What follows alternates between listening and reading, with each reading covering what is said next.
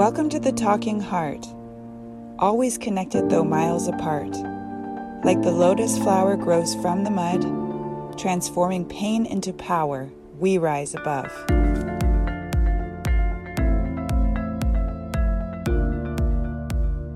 I'm sharing a quote by Gabor Mate, which is a Hungarian physician and author who focuses mostly on child development, trauma, and potential lifelong impacts on physical and mental health. So I really love a lot of things that he says. Here's one of his quotes Loss of authenticity is a significant cause of illness and distress, both physical and mental. That's interesting, isn't it? That's definitely something to reflect on.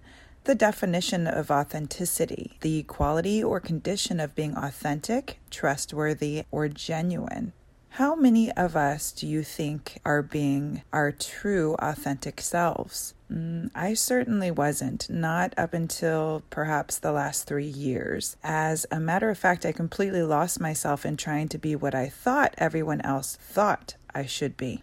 So I'm trying to find my way back to my authentic self. And for me, it's like peeling an onion, uncovering parts of myself through my experiences, observing myself super closely as I journey through life's many ups and downs and all arounds, watching myself, my reactions, and my responses.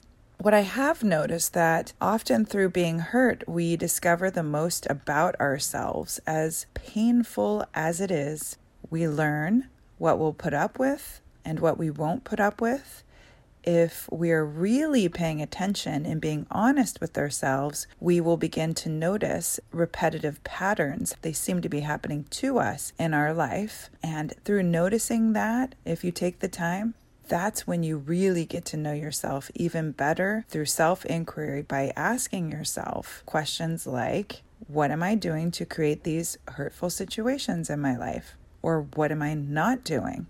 And if you want to grow even closer to yourself, you will learn to make changes that refine who you are, becoming a little more authentic each time. You'll start to make changes in perspective, changes on how you view a certain situation in your life. One thing I do know for sure is that there's always going to be change, and with change comes more growth if you want to grow. It takes courage to be authentic, to be you no matter if people call you strange, which I get a lot of, or if they think the way you perceive life is weird or too far out there, which I also get a lot of. Some people are comfortable with the status quo, to each his own, but I'm not.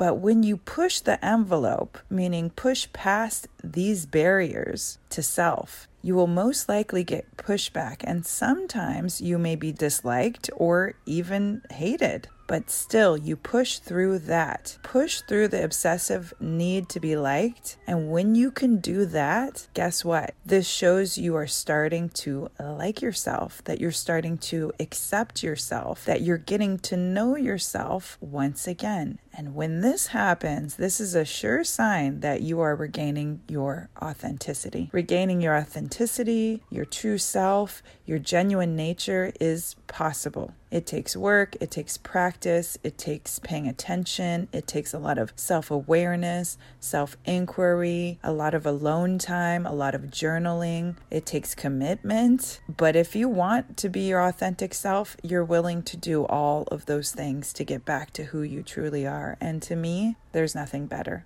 I'm still on my way. I'm still learning more and more about myself every single day, but it feels really good. It feels really good not to care as much. It feels really good to be okay with somebody not liking me. It feels really good to start to feel okay about me again. And I haven't felt this way in a very, very long time. I used to beat myself up, beat myself down. I was so hard on myself and I was exhausting my own self because I was so hard on me. And that's not nice. It's not nice to do to yourself or anybody else. So, meeting your authentic self again, starting to get closer to who you truly are, and letting that shine in the world is an amazing feeling.